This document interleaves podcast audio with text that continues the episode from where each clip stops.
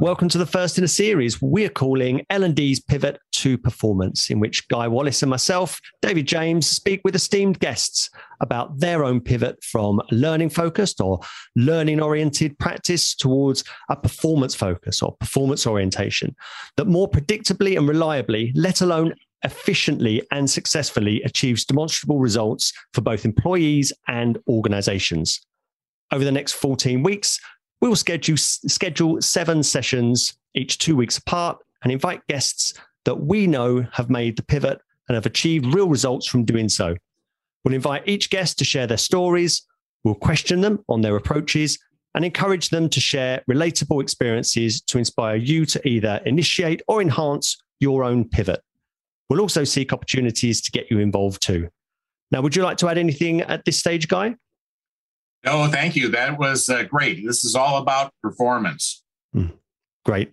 So uh, perhaps we should start with our introductions, Guy, um, including our own pivot from learning focus to performance focus. So I'll kick us off. Um, so my background is I spent 15 years in house. Um, I'm the I think seven or eight years uh, outside now.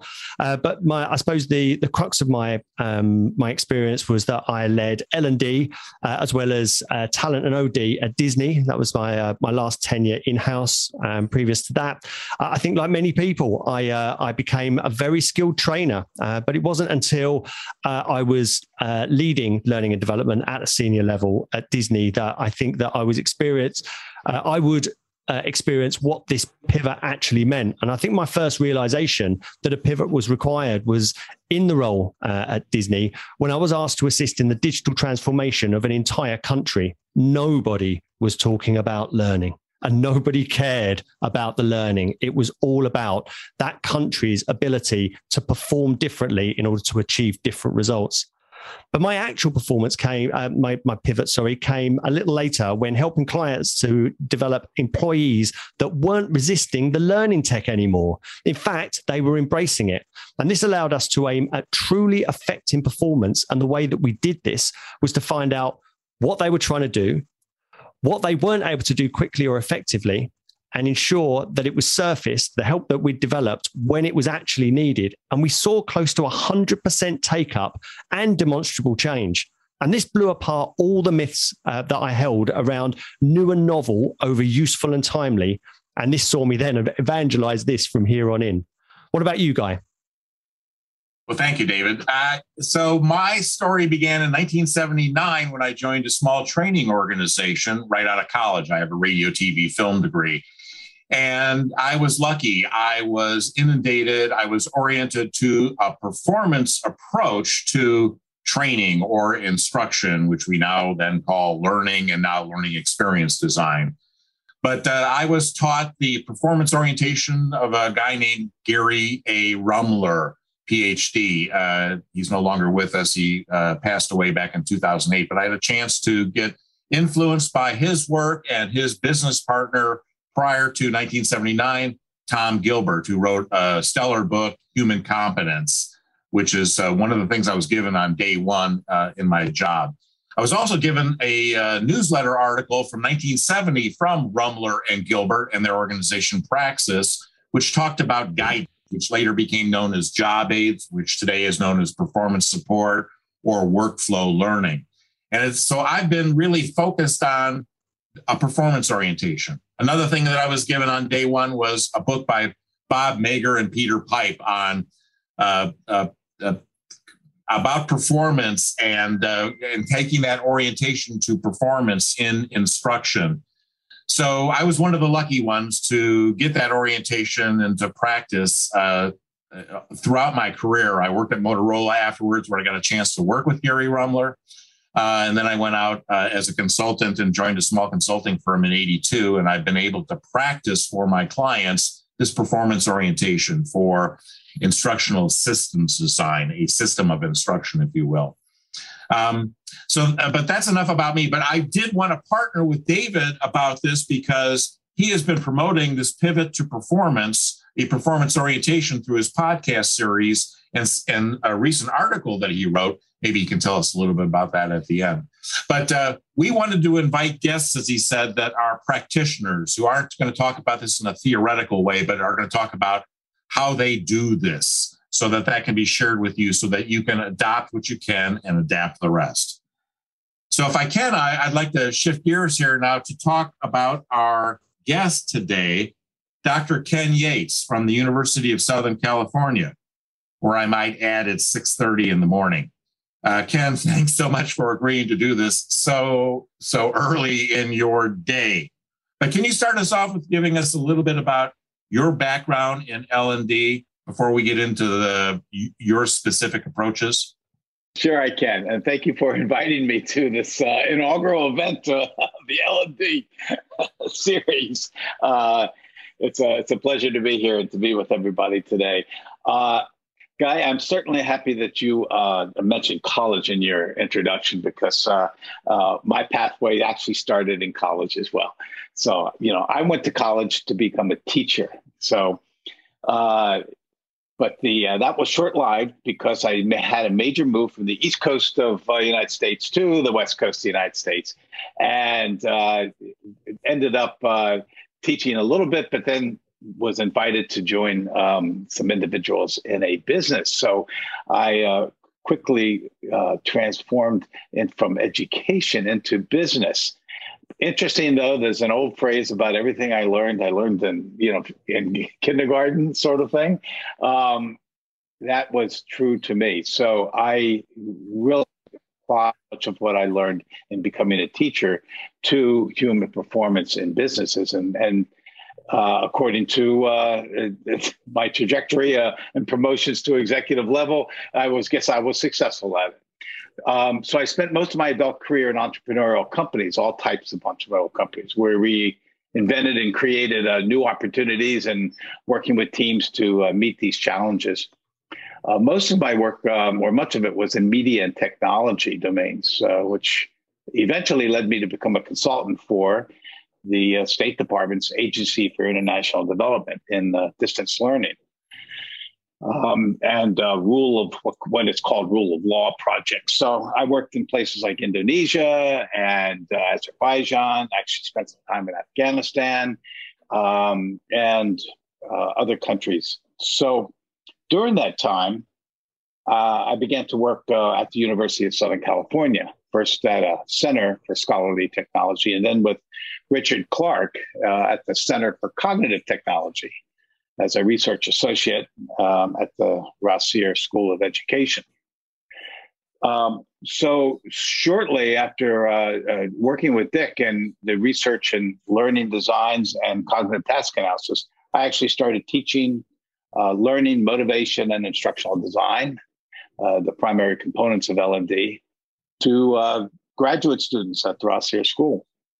Uh, I then became a director of evaluation for the school to secure national and state accreditation that was up for renewal. Um, and following that, became associate dean for professional development.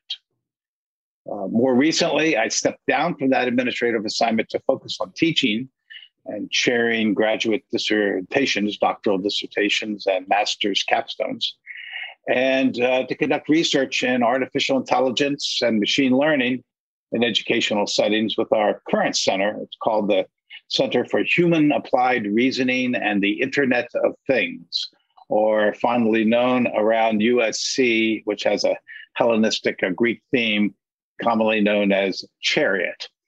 So uh, that's a lot of what I do at uh, at the time, and uh, it's it's great to be here to share all this experience I've had.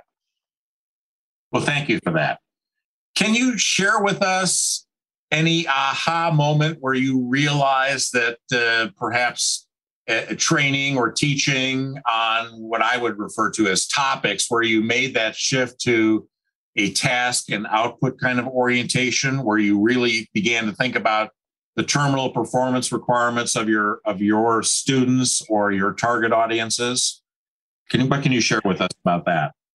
Sure. Um, you know, I really do trace it back to the time uh, when I was working as a consultant for the uh, State Department's Agency for International Development. So many lessons learned as I traveled uh, the world to uh, institute uh, you know training programs and to work with uh, uh, faculty.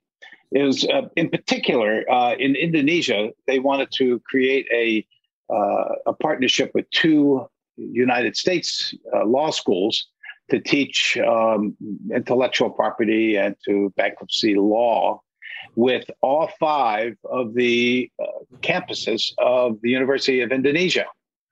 And so it was a very exciting time where we had to actually figure out whether or not we had the uh, technology uh, capacity to do distance learning.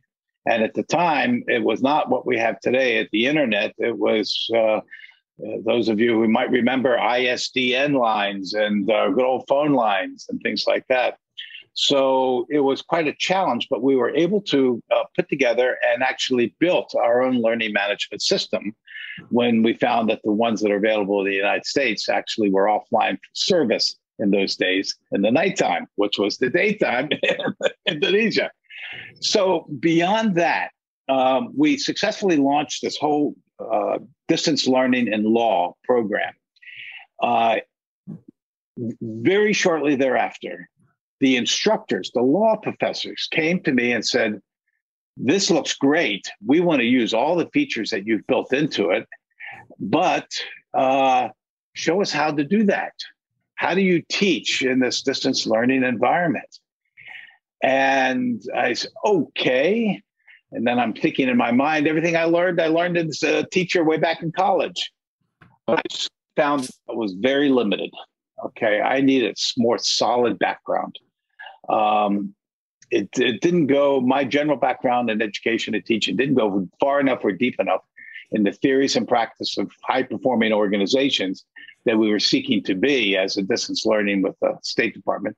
So I sought out something new and better. That's when I became familiar with human performance technology model of Dick Clark and Fred Estes, uh, represented in the book called uh, Turning Research into Results um, at USC, and I found my home at USC, where I really this really resonated with me.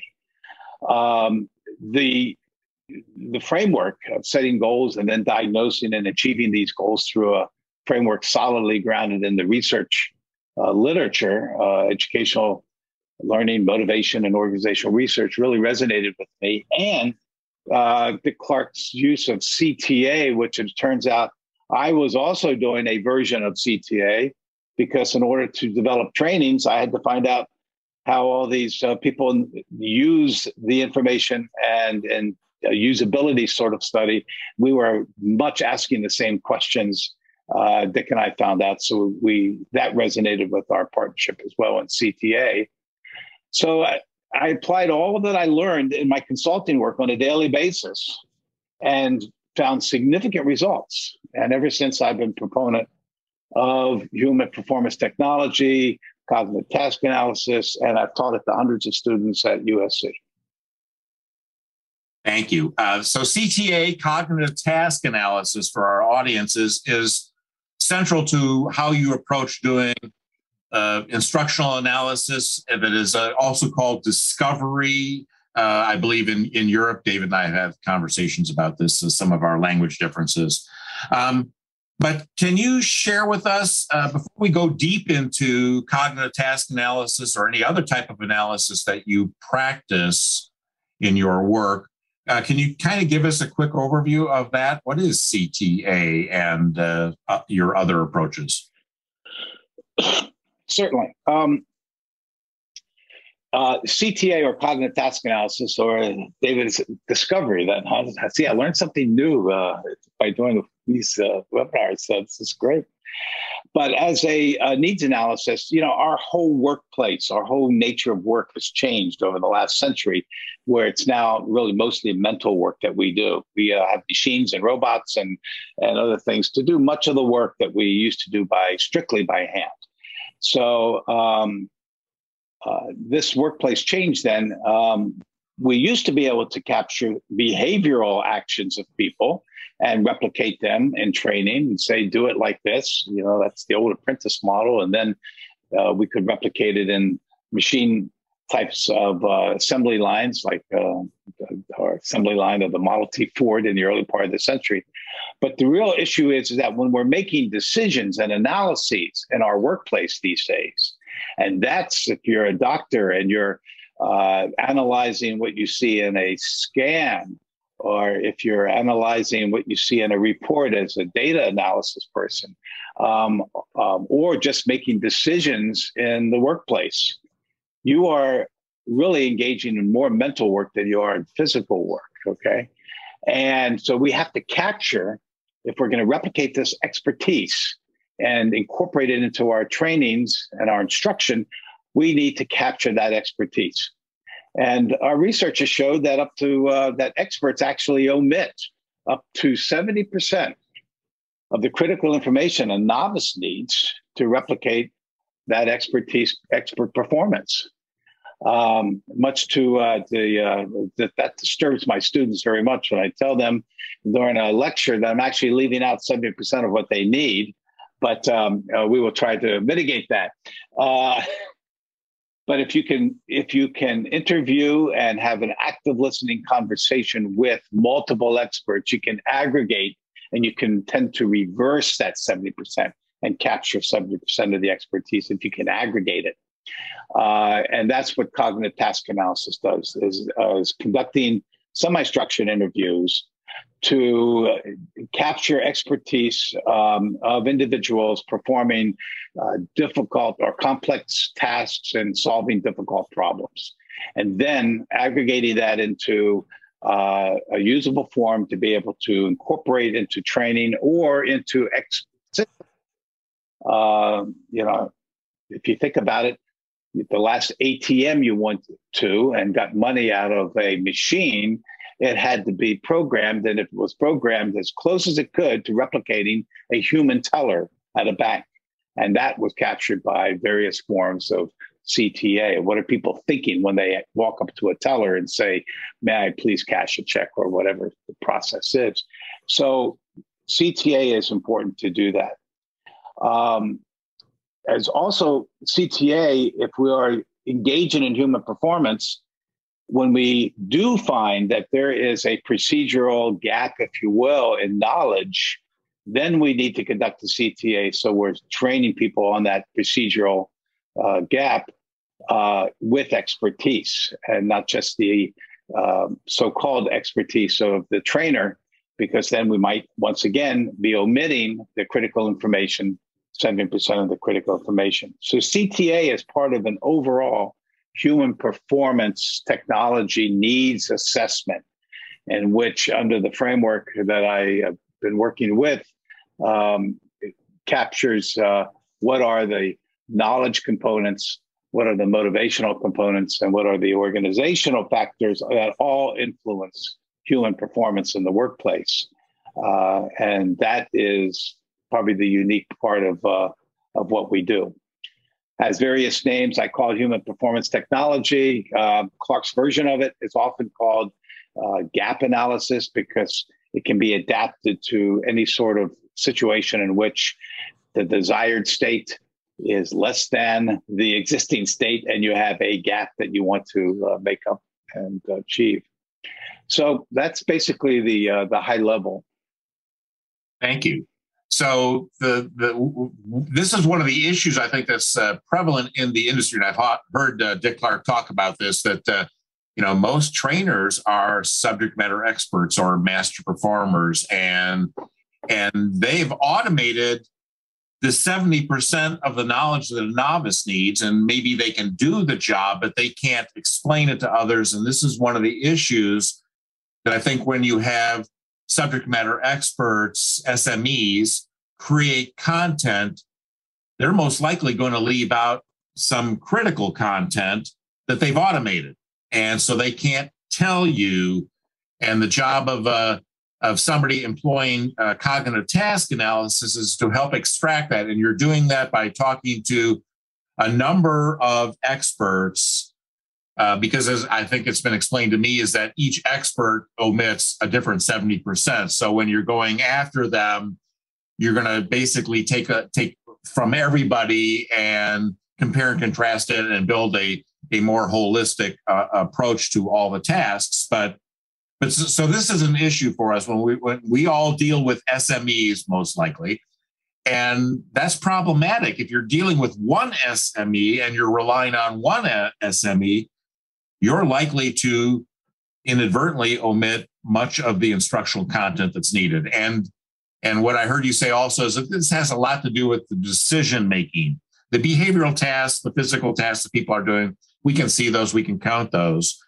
But the cognitive tasks, those are kind of uh, covert. We can't see them, we can't count them, we don't know what people are thinking.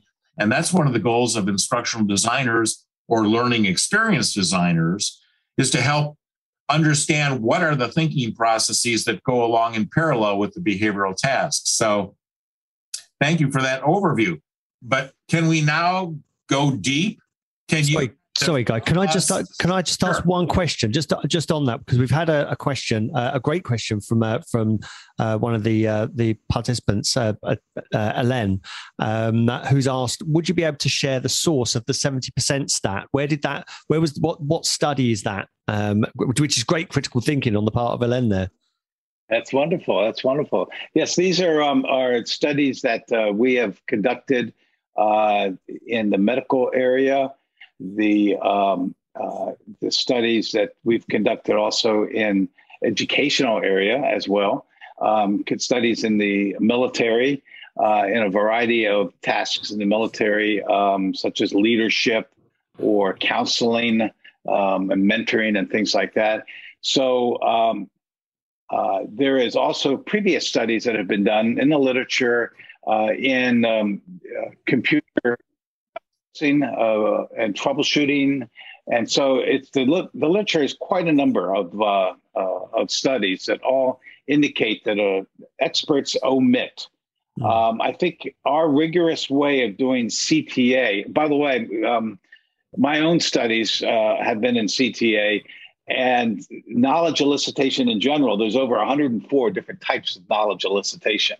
Now, CTA is like one category of those, but then there's only about five CTA um, approaches that actually work that have evidence for them. And I can pro- I can provide some literature to our uh, viewers, listeners today to uh, to support that. And um, the CTA approach that we use actually um, seeks to capture the action steps and decision steps required for a task and the concepts, the processes, and principles that are required to even understand and begin to adapt the uh, the CTA uh, procedural steps. Uh, and the key is in aggregating. Uh, there are some studies about how many experts are needed. A um, Chao and Salvendy back in 1994, I believe. That's a good Google, and I can provide some of these sites as well. Chao and Salvendy conducted a study in which they determined that uh, in a computer diagnosis of computer programming, about um, uh, four about four to five. There's kind of a range depending upon the task. Experts are needed to uh, to capture the uh, most of the steps that were required for this compute this particular task. After that number, the graph began began to level off on the new information that was um, collected from the experts. So there was a point of what they call the diminishing returns. Okay.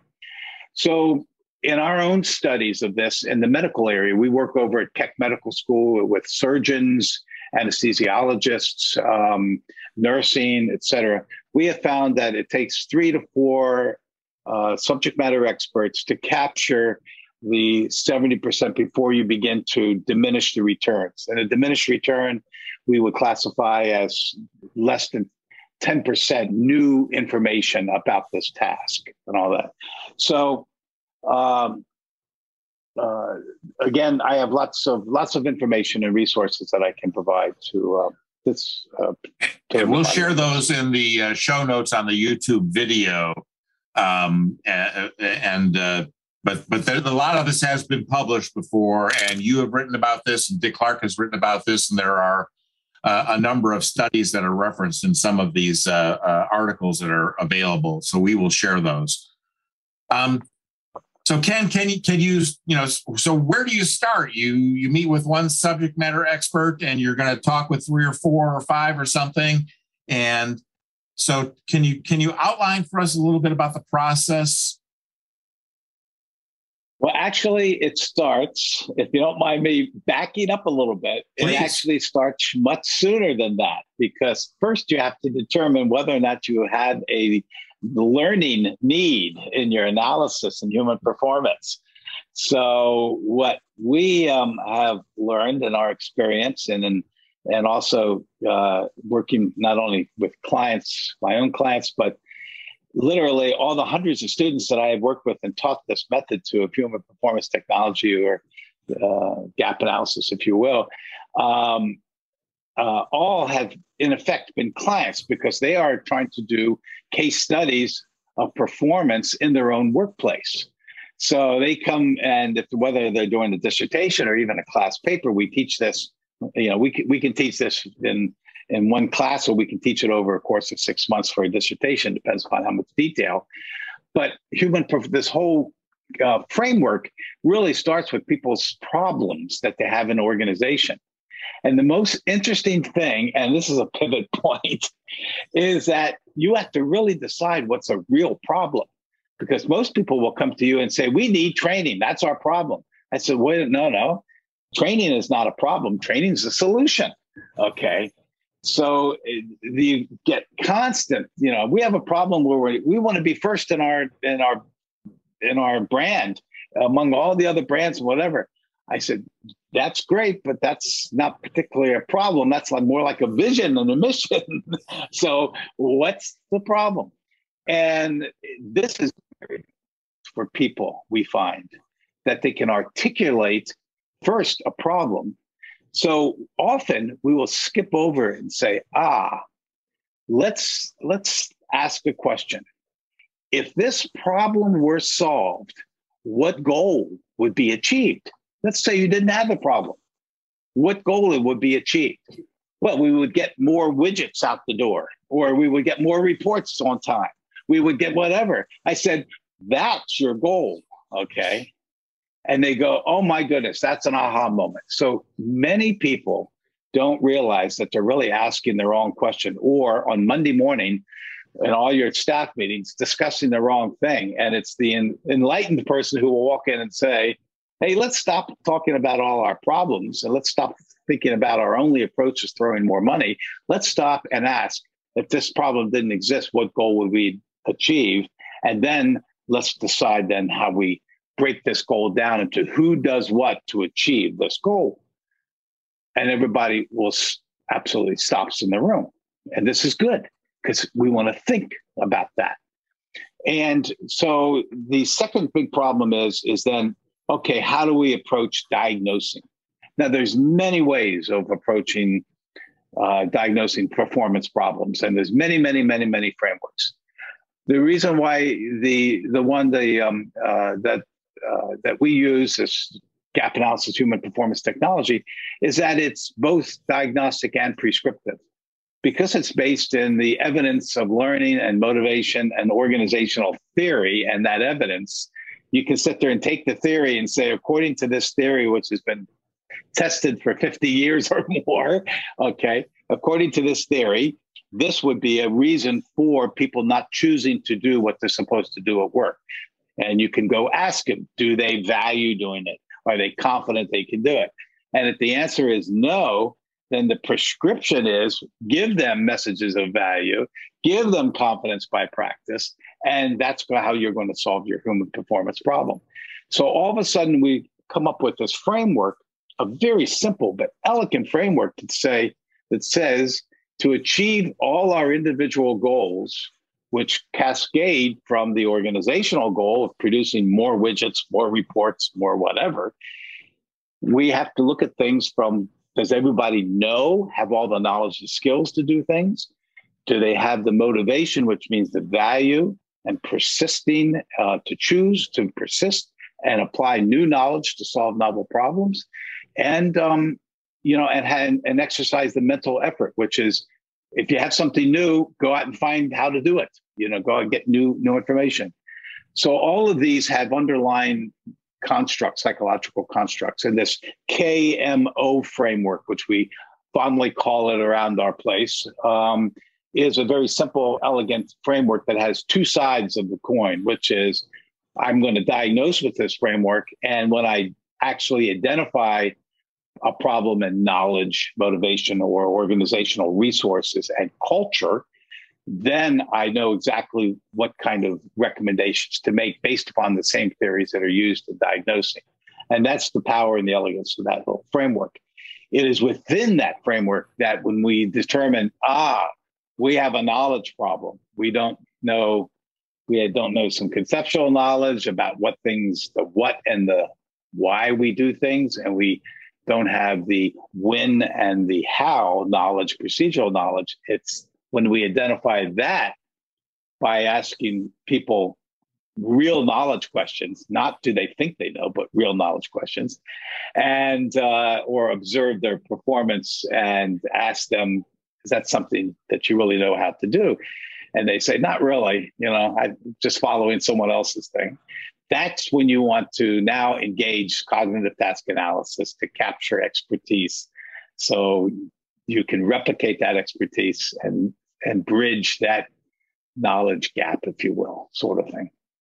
Um, that's uh, uh, you know that's that's primarily it in a nutshell. There's steps to all of that, of course, um, but I would say that the real issue is starting out correctly, which is identifying the real problem, so to speak, and that real problem is not is really stated as not achieving a goal and then you can break the goal down you know. So let me stop there. In, in, a moment here i'll ask you if you can give us a little case study to give us a, uh, an idea about you know how long does it take and who's involved and what are the basic steps but david do we have any uh, questions we do yeah uh, we do like so, share?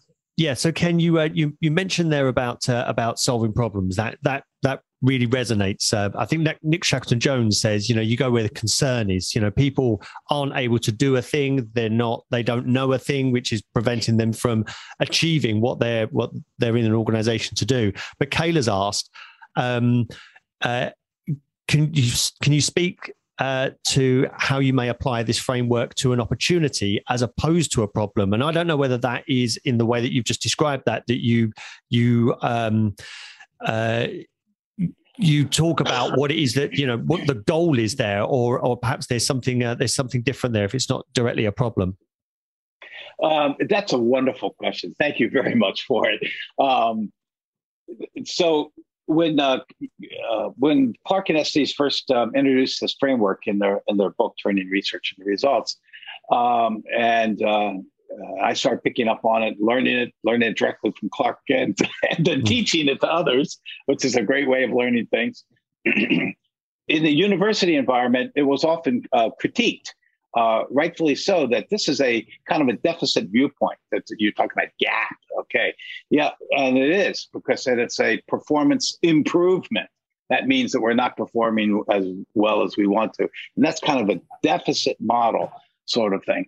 And um, uh, and deficit models don't resonate with everybody. You know, it's um, uh, if you go in, in Google gap analysis, you probably end up with 14. At least last time I did was 14 million different hits on from Google on gap analysis. Yeah, but uh, I started thinking about this and opening up the thinking that if you have a goal, that goal may not exist. So you have no progress towards the goal. Mm. So the so-called human performance technology system here, or gap analysis, if you will, if you have something innovative, something new that you want to do, a new program, a new product, a new process that you want to introduce into your organization, and you can state it as a goal, okay, then your gap, if you will, is 100% because you haven't even started it yet, hmm. right? So now the question is slightly different. What's the goal? And then what are the knowledge factors, motivation factors, and organizational factors and culture the all important culture, which I always do the big circle around because culture, who was it, Drucker or somebody? Culture eats strategies for yeah. breakfast or something. So you everything works within a cultural framework. Okay. Uh, two ways the culture influencing our performance in individuals and our individuals changing and effect changing the culture and all of our learning has to be resonate with all the different cultures of your learners as well try to teach something differently in each one of the countries represented here today. And you're going to have to use different language, as I have found out, and the difference between lo- lovely stories about cultural errors made in different countries. So, this KMO framework can now be applied to diagnosing what is it that we need in terms of knowledge, motivation, and organizational resources, policies, procedures, and culture to achieve this goal, which we haven't even started doing and then once you can identify these factors, now you can begin to seek out expertise in the learning part of it. And you can actually seek out has anybody else done something similar? You can see what messages of success and attribution to success, etc. So it doesn't stop there. Yes, there's more, folks. You know, um, as the TV uh, people used to say at late night television, there's more you can actually then, when you think about as goals and then what KMO framework is to achieve those goals, you can now use it not only as an innovation model, not only as an improvement model, but also you can look at it and say, hey, we can use this as an evaluation model. So if we say, if we can identify what the goals of the organization are, and now we say, does everybody, well, the second question is, to what degree are we achieving these goals? That's the evaluation starting point. Uh, now we go back into the KMO analysis of what it takes to take the 80% up to 95%, et cetera.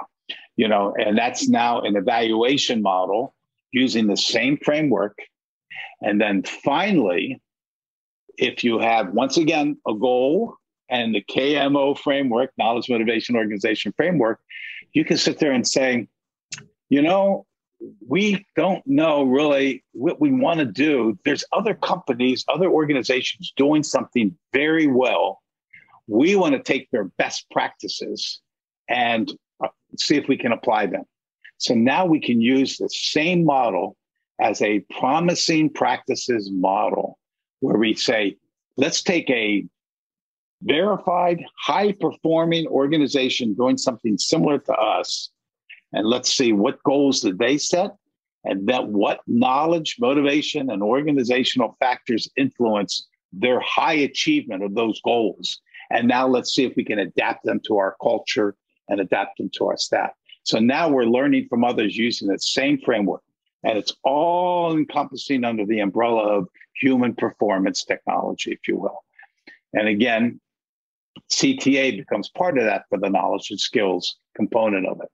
So we have now proposed to, personally for me and my students and my dissertation, capstone students, et cetera, we say, you can take this model and if you find value in it, you can take this framework as a conceptual and methodological framework, both types of frameworks, and use it to Im- improve performance or do a case study improving performance or capturing what high performing organizations actually do or evaluate or innovate something brand new. And I've had students do it in all categories and have found it extremely useful. Thank you. That was a long winded response. I apologize. oh, no, no, no, no that's fine. So I think that people who are interested in, you know, it's, it's uh, the gap analysis applies to problem centered issues, uh, appreciative inquiry, kinds of things where you just want to make an improvement where things aren't a problem, but you want to make even more improvement, you can still use this framework to say it basically depends on well, what's your goal and where what's the gap between where you current state and the future state, and looking at that. Uh, Dave, are there any other questions that uh, you want to share? Yeah, there, there, there are plenty more. Uh, how do you want to do this? Do you want to carry on through the questions now, or um, did you want to uh, guide the conversation. I, I, I, wanted to make sure we got to some of the questions. We're not going to get to all of them for sure, but uh, so Ken, can you give us a little case study of an application here to give people, you know, does this take forever in a day, or how quickly can this be done? what are some of the steps and cycle times associated with the steps? Well, the um, there's really there's there's two parts again, but I'll try to be brief this time. I promise. Uh, there's two parts to it. Let's take take the human performance framework part, okay, and then let's take the CTA part, okay.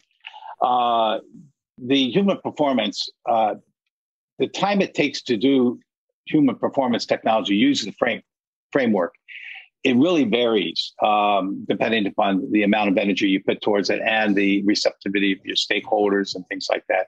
Uh, I have taught this as a sample class, in fact, uh, in in 50 minutes to a group of people who are considering and say and then challenge them the next day to go to the workplace and do exactly what we just talked about for the last 50 minutes and the reports i would get back from emails is my goodness it works. And for those i said who are not going to the workplace the next day try it at home. If you have a family member who you th- set a goal who controls the tv tonight? Okay i mean this is silly right? But then try these questions, these series of questions, and all of a sudden you'll see, wow, okay. So these things actually work. That's my point. And I get many, many of people who graduate as doctors of education, who go into the workplace, who come back in all different kinds, not only you know, um, uh, formal educational, but informal as well, who come back and say, "My goodness, it this works. This works." So the the time it takes to do a so-called uh, diagnosis of human performance using the KMO framework can be literally be. I know this sounds dramatic, but it could be minutes. But if you're in a more formal organization and that formal organization leadership not only in to this, then um, you can do that really rapidly because they're going to get the cooperation of, of sending out um, you know knowledge assessments to people. Do you know how to do things? What is your goal that you have for your department? What's your personal goal that you have for your department? You know or do you value this? Do you attribute success to your own efforts? Do you have confidence you can do your work every day? You can send these out very quickly okay? Because the framework is very clear. And when you get it back then you can begin to institute what we all do um, uh, commonly under the word training and human resources human development, talent development, more importantly, the overall talent development. So it can be done very rapidly, the whole human performance. Okay. Now, having said that, and um, by the way, I've had people do case studies in less in of their dissertation, plus writing their dissertation, et cetera, et cetera. There's all this other stuff you do, but they have done it with less than a year. And some people have actually done the nuts and bolts of human performance in um, in in actually less than six months. You know, um, uh, but it can be done in less than six days and six hours if you really have buy-in, so to speak. You only ask the questions and get the answers, and then you know what to do. Okay. CTA um, CTA is a little bit more complex because you have to identify what the task is that you want a difficult task, or complex task. And then you need to find experts. So not everybody is an expert just because they perform the task. You want people who are acknowledged either by peers or by results or by data as being an expert. And um, then you need two, you need two, three, or possibly four of them and then you need to go out and interview them on how they do this task, which can be time consuming. The initial interview can take an hour, an hour and a half, or two hours, depending upon the complexity of the task. And then you need to take that and distill that interview into here are the steps you told me, the action steps. And more importantly, because they're more automated and non conscious, the decision steps you're making mentally and try to lay that out. And you want to get them to verify or do what we call member check, if you will, to verify it. And then you have to aggregate it. So this is very time consuming. I will uh, admit that.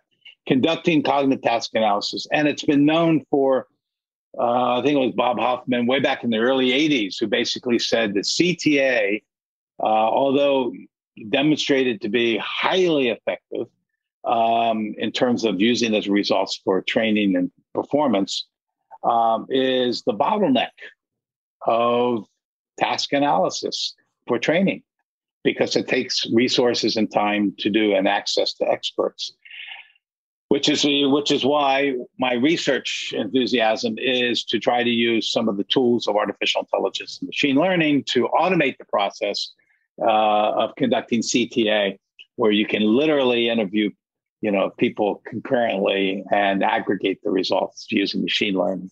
So that's another project of mine, which I can talk a lot about. Um, mm-hmm.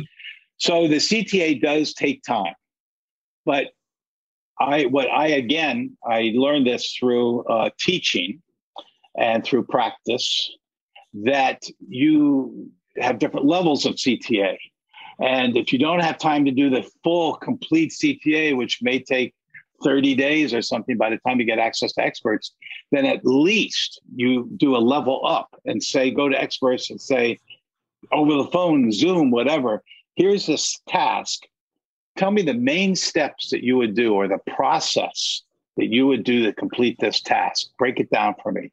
So now you're getting, you know, maybe it's five, maybe it's 10 or 12, whatever. Don't put a limit on it or any number, but you're getting what these main tasks are as organizing slots to then be able to ask questions of people of saying, here's the first thing that the main task that you do or the first stage of the process. Let's go in detail of how you do that, what kind of decisions you make to do it.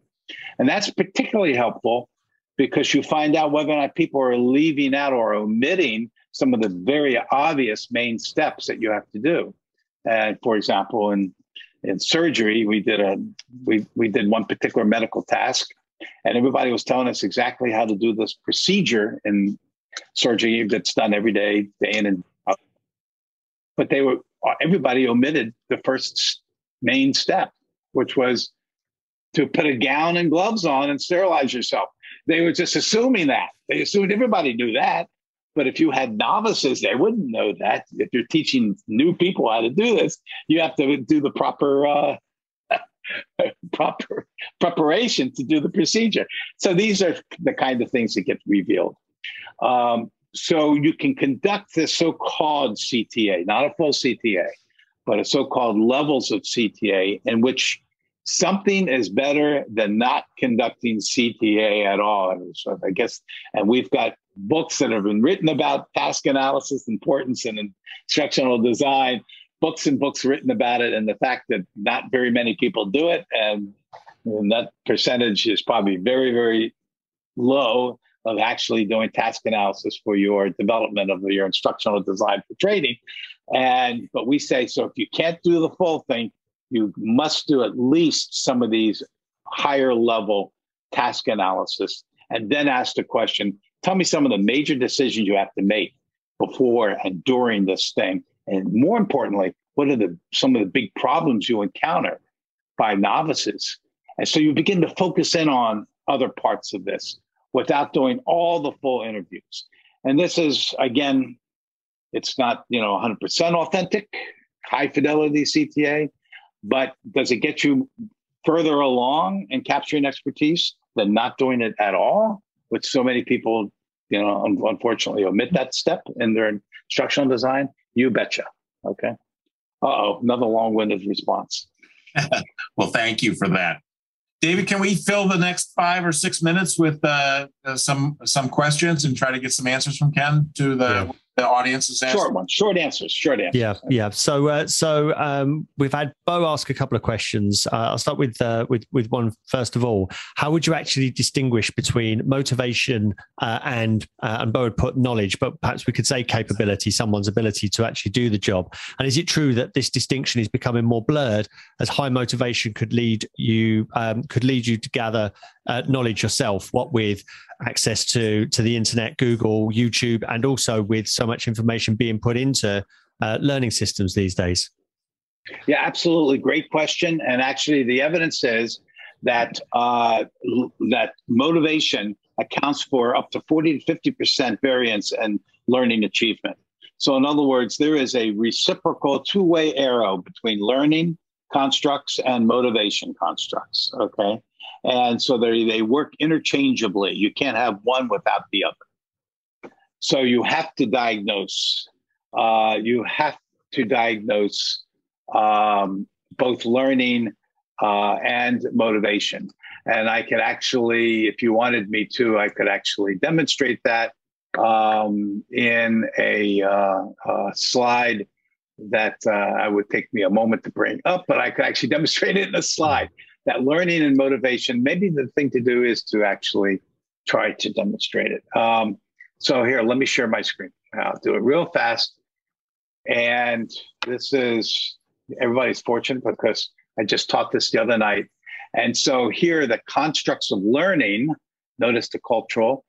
Here is underlying theories, types of knowledge, how that knowledge is exhibited in behavior, um, uh, strategies, and whoops, did I lose the full screen? And then here's the underlying motivation, underlying environmental factors, the underlying psychological factors, how motivated behavior is exhibited, and then how we how experts actually do this themselves. And where you are not an expert and you can't do it for yourself, we call that instruction and training, right?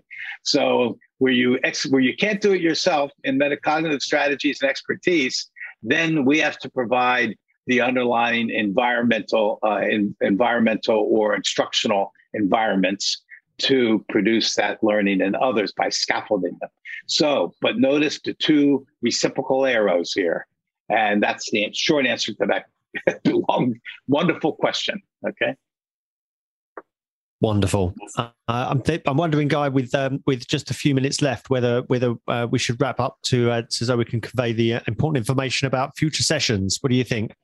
I, I think so, and uh, I think we have an agreement from Ken that he's going to provide us with some references so that we can share those with people uh, in in covering everything that we've covered here today. And and uh, we we do we have a bunch of extra questions? I've not been paying attention to that, but if we do, yeah, we do share those with Ken and get some answers to that, and we can include those um, in uh, beyond the show notes. But uh, as we publish the YouTube videos on the, the Looop site and on my site, mm. we can share this so that we can help people you know begin to decide how to they can begin to embrace uh, the approaches that ken has talked with us about but but David, so uh, Ken, thank you so much for sharing this with us today.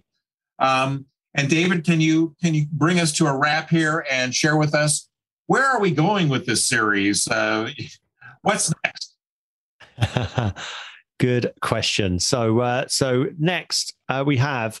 Um, so, so on our series, we mentioned that we have uh, uh, seven uh, episodes uh, to share with you. The next one in two weeks today will be with Sebastian Tindall of Vitality, um, who has successfully made the pivot. And we've had some questions about how do you change um, leadership and stakeholders' minds uh, especially when you don't have a seat at the table. Perhaps you haven't changed the culture. Sebastian, I've spoken to on the podcast, he has done this.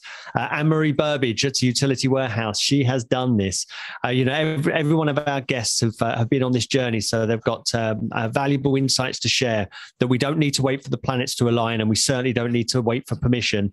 Uh, but the, the stories to come over the, the next few weeks will, will shed more light on, on these journeys. as I mentioned, um, the uh, the next conversation will be with uh, with Sebastian. Uh, so we will start promoting that from next week. Uh, this uh, conversation uh, has been recorded, and so we'll make this available on. Um, the on YouTube, I know that uh, the guy will make this available on um, on his site, and I will also follow up with everybody who's attended and everyone who's registered um, so that they've got access to the recording as we will record uh, each of these as well. Uh, thank you everybody for for uh, for taking the time today and for getting involved in the questions. It's been uh, wonderful to uh, to share this conversation with you and hopefully to to uh, to share some insight into some of the questions and challenges that you've faced. And I know that that, that Guy and I are incredibly grateful that you've been involved as well. And thank you very much, Ken, for for sharing your valuable expertise and experience experience Thank with you. us as well today. Thank you for having me.